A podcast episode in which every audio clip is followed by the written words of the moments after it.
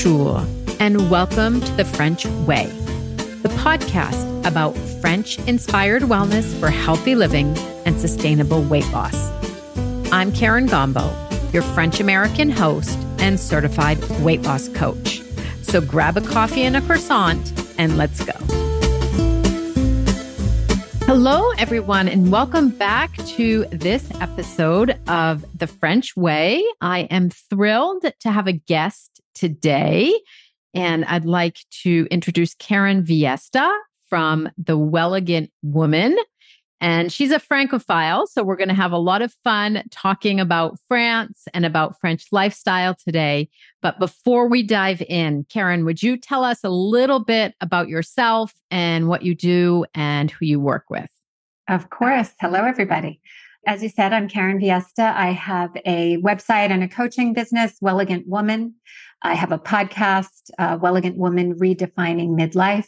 And I am really a health and lifestyle coach for women over 40. I am in that demographic and I suppose I came to this the way most people come to what they do, which was through my own struggles and, and challenges.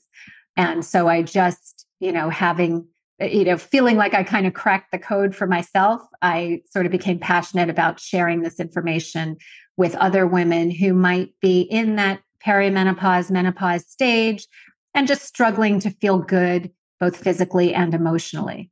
So that's kind of in a nutshell what I do and who I work with.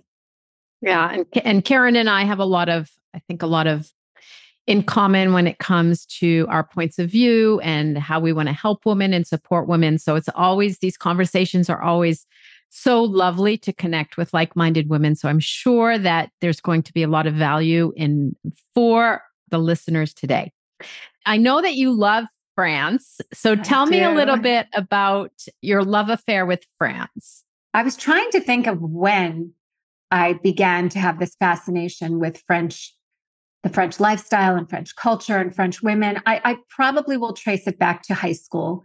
And it probably came from books. I love to read and and you know, I was definitely one of those, you know, sort of nerdy little high school girls who was combing the shelves in the bookstores all the time. And and it just has always been to me representative of, you know, just a pleasure-filled life you know I, I, think what what has always resonated with me is just the the focus on pleasure and and particularly sensory pleasures right like i feel like you know when i've been in paris and when i experience that lifestyle it's just you know it feel everything feels like a sensory experience you know there there you were talking in one of our previous conversations about your husband's focus on the presentation of the food on mm-hmm. the plate you know that that kind of detail and that kind of attention to beauty and pleasure is really i think what has always drawn me to to the french lifestyle and the french culture and then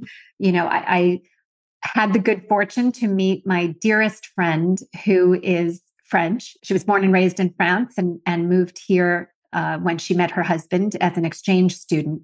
So she has lived here all of her adult life. And I always say I, I have never had a love at first sight experience except with my best friend. we just, you know, instantly bonded over France and and you know, just as she's she's amazing. And so I have been very fortunate to have this kind of like bird's eye view into French life and more and more over the years and especially as i've had the opportunity to visit france a few times you know it's it's just a place that i feel like it's you know the kind of place that i step off of the plane and my cortisol instantly reduces you know it's like a it's like a shot of oxytocin and and just the best most calming place for me i think the pace of life there seems very different from the pace of life here. So why I, is that? For example, give us an example. You know, I, I think uh, the perfect example is is maybe, you know, you and I have talked previously about shopping and about how, you know, in France it's not unusual for people to shop every couple of days. You know, they they will buy ingredients that are super fresh. They buy what they need for the next few days and then they'll return to the markets and and so that way they're always eating food that's very fresh that sounds lovely. But I think so many people here have a lifestyle that doesn't really enable them to shop more than once a week. You know, they can only sort of squeeze it in once a week. I think that French people, from what I have seen, seem to really have better boundaries around work, you know, their work life and their home life. Again, when I say that I always return home from France with a little bit of wisdom, I think those are the things I have picked up. And those are the things that when I come home, you know i've really tried to bring into my own life you know that that sense of boundaries and and that idea that everything right down to how i plate the food can be a pleasurable experience.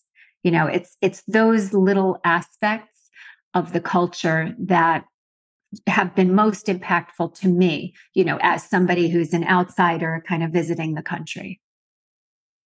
Yeah no it's interesting because a lot of times because I live here and I'm in it, it's we don't see that as much anymore. So it's always interesting to to have that perspective of people who visit and I hadn't thought about the pace.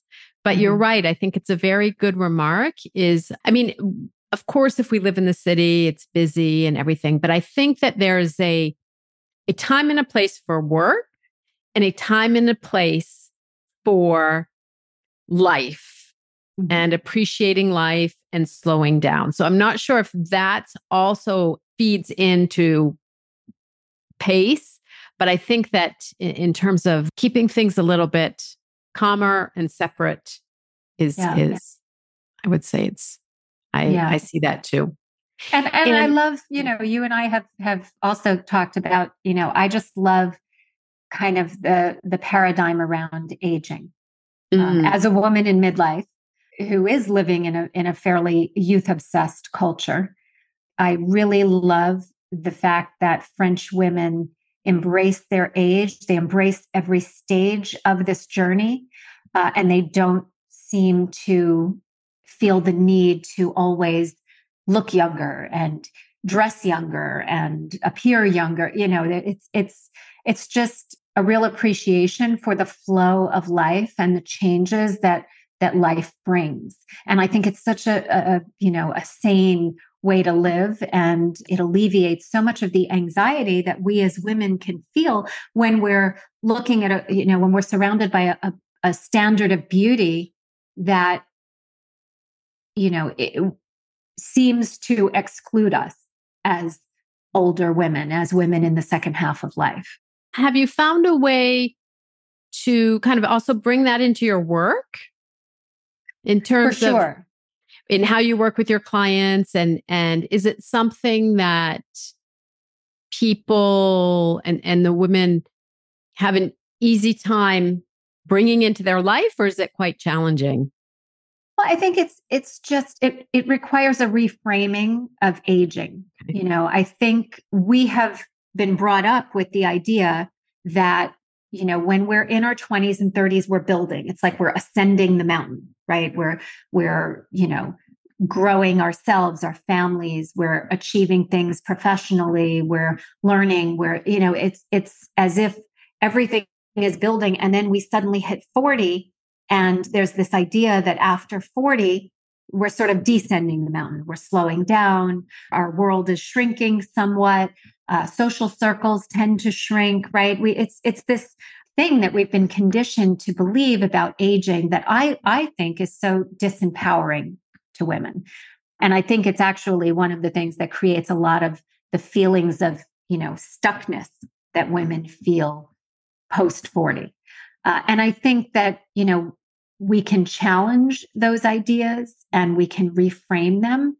And when we do, it makes it so much easier to A, enjoy this time in our life, to embrace the changes, you know, as, as French women do, and to really create an extraordinary second half of life. And so a lot of what I talk about, you know, both on my podcast and in my coaching and in my programs is you know centers around reframing aging in a way that's more empowering i always say that i i don't really love the term aging gracefully it implies to me a certain resignation like you know well I, I can't really control it so i'll just do it gracefully i'll just sort of you know accept it I like the term aging powerfully because I think that implies much more of a sense of control and a sense of, you know, appreciation and a, a you know, a, a purposefulness about the second half of life that I think, eh, you know, has been lacking for some women. So yeah, I, I think I think the tides are turning, but that's kind of where I like to focus, you know, a lot of a lot of my uh, conversations with women because I think that whether we're looking at health and wellness or whether we're looking at, you know, emotional fitness, I think every area of our life will benefit when we have that kind of a mindset going into the second half of our life. I can only agree with you because, which is also one of the reasons why I started coaching with this, the women of the same age group is because so many people felt that life was like over when they hit mm-hmm. 40 or when they were going into perimenopause. And there's just so much that you can do in life. And we're hopefully living longer. And there's so many advantages, I think, of what you can do after 45 or 50. And I think that there are quite a few lessons I think of of what we can learn or best mm-hmm. practices from from here in France. So it's interesting to hear, you know, yeah. your your perspective on that. What are the three maybe things that you would recommend or do you recommend to your clients and listeners most often when it comes to making the second half of life as fabulous as they can? Probably the thing that I that I talk about the most that I recommend that women think about is this future version of yourself, mm-hmm. right? I'm, I'm always talking about the future me. And I think, you know, if, if we go on a trip, right? Uh, if we have a long trip ahead of us, we wouldn't just start driving and wander around. You would have a sense of where you were headed. You know, you would you would sort of set the GPS, so to speak.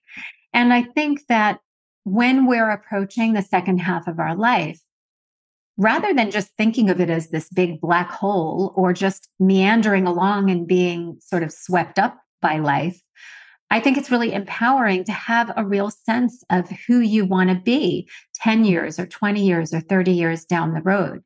And for me, you know, when I was going through my kind of midlife transition, midlife reinvention, at my most difficult times in my life, it was that vision of the future me mm-hmm. that kind of guided me. And, and I really feel like I kind of developed a, a relationship with her that to this day I rely on to inform the choices that I make now. So I think that's really important. Many women just don't really know where they want to go and more importantly, who they want to be along this journey. So I think that's a really important strategy is to, you know, take the time to really figure out who it is that you want to be at 50, 60, 70 and beyond. You know, and then allow that woman to guide you. So think about, you know, what are the choices she would make? How does she think? How does she, you know, think about aging? Um, how does she care for herself? You know, what are her priorities? Those are really important guiding questions that when we get clear on that can make the actions we take in the present so much more effective. Yeah, I think it's it's about and listening to you being intentional and I see it a lot of times as this is a, a metaphor that I actually heard today is I mean life is like an ocean and there's going to be waves and there's going to be rain and there's going to be, you know, sharks. And I think that learning to surf, but it's not just learning to surf like staying in place. You still kind of know where you want to go, but mm-hmm. you kind of have to learn to go with the flow, but continue to move in the direction. And I, I can only agree because I think also a lot of the women that I work with are looking for purpose you know, the mm-hmm. kids have left, they've maybe gone through a divorce, they've maybe gained some weight. And I think that having purpose and thinking about that future self is i think it's a beautiful it's it's what's also worked for me you know i think it's a yeah beautiful way of of thinking about it It's okay. it's important and I mm. think, you know, along those lines it's important to also recognize that I believe the reason so many women in midlife feel stuck is that they're operating the way they always have. They're doing things the way they always have. And they haven't really adjusted their life and, and particularly their wellness routines to accommodate the new stage of life that they're in. You know, it's like it's like some women are always fighting to get back to their 40 year old body or their 30 year old body. It goes back to what we were talking about as far as, you know, French women loving the body that they're in and, and, you know, appreciating where they are at every stage. When we say, okay, I am right now in a 55 year old body and I'm going to do everything I can to take care of this body. And I understand that I'm going to have to do things differently now. My priorities will need to change, you know, and maybe I'm going to need to focus on sleep in a way that I never had to when I was 30 years old or, or 40 years old, you know. So I think I think it's great to have a sense of where we're headed and to be clear about what we want and who we want to be in the future. And to also have an appreciation of where we are now and to understand that, you know, as we go along this journey, it's like, you know, analogy about surfing. We can have that sense of where we're going, but we also have to work with where we are now. And we have to make some changes to the way we take care of ourselves so that we can best support where we are now. And what do you, what do you think the top thing is that women struggle with today? In terms of wellness? Yeah. Or, and yeah, general health and wellness. The two things I'm questioned about the most are sleep. I think sleep mm. is a mm. huge issue for so many women in midlife. And, and there's good reason for that. You know, there are horm- hormonal issues and a lot of things that are happening, you know, on a physical level that are that are really messing with our circadian rhythm and, and making it very difficult to sleep. And then there are certain things that certain lifestyle practices that women may not realize are disruptive to their sleep. So sleep is is a huge one. And then women don't know how to eat, you know, and, and they'll they'll be very honest and they'll say, well, you know, I've tried paleo and I've tried limiting calories. And I, you know, I think a lot of women, you know, are really struggling to figure out what works for their body. And they're operating from this very outdated model of counting calories. And when they gain a few pounds, they're restricting calories or they're, you know, jacking up their, their, the intensity of their workouts. Sometimes they're inadvertently creating more of a hormonal you know mess in their bodies because cortisol might be spiking from super intense workouts and and you know maybe their calories are so restricted that their metabolism isn't functioning effectively. So you know i think part of it is is letting go of some of those old ways of looking at health and wellness. One of the things that i really celebrate that's happened i think in the last you know 10 or 20 years is the fact that our definition of wellness has expanded so much. You know, it used to be if you talked about wellness, you were talking about food and exercise. And now I think we're so much smarter as we enter the second half of our life because we now have more of an understanding that wellness encompasses relationships, it encompasses finances, it encompasses style and beauty, None of those things are frivolous and none of those things can be sort of compartmentalized because when we talk about overall wellness, you know, we're talking about the whole woman and all of these different aspects of our life really impact our wellness. Midlife is the perfect example of this because the minute that we are engaging in relationships or behaviors or working crazy hours, the minute that we really get caught up in that, we feel it in our bodies in a big way, more obviously than we did when we were 20 or 30, right? Our midlife body tells us loud and clear when our lifestyle choices are not supportive of it. That's a wonderful way to think about wellness and to realize that all aspects of our life impact our health and how we feel. So, if we really want to take a comprehensive approach to wellness, we've got to look at all these different pieces. We can no longer just say, you know, it's food and exercise. What has worked for you that maybe works now that didn't work in the past? So, like, what have you mm-hmm. had to change or adapt personally in your life as you have also gotten older? I would say the biggest changes I have made, I guess three. One is I have almost entirely cut out alcohol at this point because it is so disruptive to my sleep.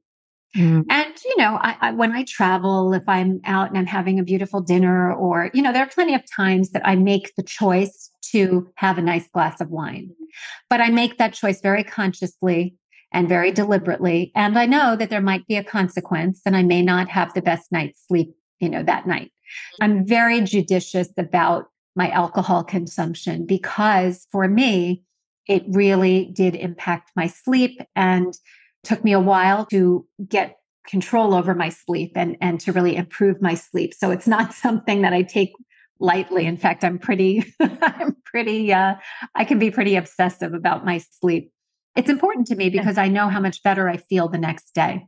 So that's one change that worked for me and i know many women at this age you know have a similar experience when they drink alcohol. So that's certainly something that's helped. And an anti-inflammatory diet. Again i'm not obsessive.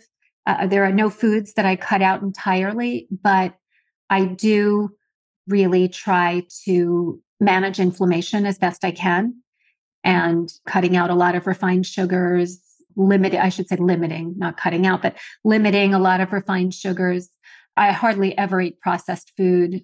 I'll cook most nights of the week. I really am not eating foods out of packages and things, but that, you know, avoiding some of those hydrogenated oils and things that are very inflammatory. That's helped a lot. So I would say, you know, okay. the in- managing inflammation and and alcohol for me have been very effective. Great. Now I'm always curious because like you said it changes. Mm-hmm. and and it's funny that you that you bring up the alcohol because in France we drink quite a bit, not mm-hmm. excessively, but we do have wine, not every single day, but probably four or five times a week. And that is one thing that I have questioned about should I out and is it affecting my sleep? But yeah, more and more women are cutting it out. So it was interesting to hear that that's it worked for you and that that's serving you. Mm. Yeah. Because I think what's interesting about the alcohol consumption in France is that people drink it, but it's never overdone. You know, mm-hmm. it's not obsessive. The quantities I find are extremely reasonable. It might just be one glass of wine, etc. But yeah, I've noticed too as as I've gotten older how it affects my sleep. So just and you know, it's it goes back to that concept of bio individuality, right? Like uh, you know, there are women I know who it really doesn't impact their sleep or or you know, it doesn't really bother them in any way. I think we love to think about things in these very black and white terms of you know rules or this works and that doesn't. I, I, think when it comes to our wellness and especially at this stage where we're all at different points in this menopausal journey and our bodies are all metabolizing things very differently it's important to just take almost like a trial and error approach with our wellness. And you know, just try things and see what feels good and what doesn't. You know, more and more, I, I kind of feel like I live my life as a game of hot and cold. Do you remember that game when you were little where, you know, you would, someone would hide something and then, you know, you would, you would have to find it. And if you were getting close to it, they would say, You're hot, you're hot, you're burning up. And then if you were moving away from it, they'd say, Oh, you're cold, you're in Alaska. You know, I, I think more and more I I just find myself guided by what feels good. What feels good to me emotionally, what feels good to me physically. And I just try to lean in on those things that really make me feel good and just back away from those things that don't, which is funny that, that, that this is coming up because, you know, I think again, that's one of the things that I so love about my visits to France is that it seems to me like like the French people gravitate toward things that feel good. It's the reason why you see a flower yeah. market on every street, you know. And and I think that the more I have lived that way, the more peaceful I've been, the more you know productive i've been i really feel like that that we we had all that wisdom when we were kids and we played that game it's like the key to life the hot and cold game yeah. that's a great way to think about it so last two questions the first one is i know since you love also coming to to france i love asking for recommendations because there's so first of all, there are people that are listening who, of course, love France, but there's so much to discover here. So, do you have a restaurant, a city, I don't know, a museum, anything that you would recommend that the listeners go visit? Well, I know I've shared with you my love of two restaurants that were that I discovered. One of them I discovered on my most recent trip to France, and that was uh, Cafe Lignac, which was wonderful. I had heard about it I guess during the pandemic, I, I, believe that the story I heard was that the chef during the pandemic started posting YouTube videos. Uh, the chef is Cyril Lignac, and I believe he started a YouTube channel and he was doing cooking classes over YouTube, and they really gained a lot of momentum. And I guess that's how I heard about the restaurant and then visited and had a beautiful dinner there. So that that is a, a new favorite spot. And then Le Souffle, which is a wonderful little, you know, very elegant lunch spot. Souffles that are savory and sweet, and, and they're just, you know, works of art. When they bring them to the table, they're like almost too beautiful to, to dig into. They're gorgeous. So those are those are two favorite restaurants. I did love on a recent trip visiting Monet's garden in Giverny. That was beautiful and it happened to be in April, so the tulips were in bloom, and that was just lovely. Uh, and I and I think I heard that there that you can visit the garden virtually. That if you go to the website, you can have a 3D like virtual tour. So I I I don't know if they're still doing that. I know that they were for a while. So if you can't manage a trip to France, that's certainly a nice little way to to bring some of it to you. But I would say those are those are a few of my faves. Okay. And I will link those in the show notes because Cyril, Cyril Lignac, I think he has several restaurants. Mm-hmm. I don't think I've tried any of his restaurants, but he also has some very, very famous pastries and patisserie. And I think he has two pastry shops. And he has one pastry that's very, very famous that only he does. So I would also suggest next time that you come, oh. check it. If you like desserts, check it oh, out. I do. um, oh, so I will make it a point to. Yeah, I will link all of those. And I haven't tried the souffle either, but I will link all of those in the show notes. And so tell us, how can we find you and how can listeners connect? Yeah, so, so my website is wellegantwoman.com. And on the website, I have you know, a bunch of free resources and things. And then I also have my podcast, Wellegant Woman Redefining Midlife, uh, which is on Apple and Spotify and all the platforms. And then, of course, Instagram is is uh, Instagram and Facebook are my preferred social media platforms. So, uh, so yeah, I, I love to connect with people. I would be happy for your listeners to reach out and shoot me a note and let me know how they how they found me. Would love to connect. Yeah. You know, I, this has been wonderful. I think it's just so, so important, you know, your message. And I think helping women in general, taking their power back when it comes to aging and mm-hmm. aging powerfully, as you say, and not gracefully. I think you're, you are spot on. And we just absolutely need your message. Mm-hmm. So thank you so much. This has been a wonderful conversation. Thank you. Nice chatting with you. If you're loving this podcast, be sure to follow so that you don't miss any episodes. Au revoir et à bientôt.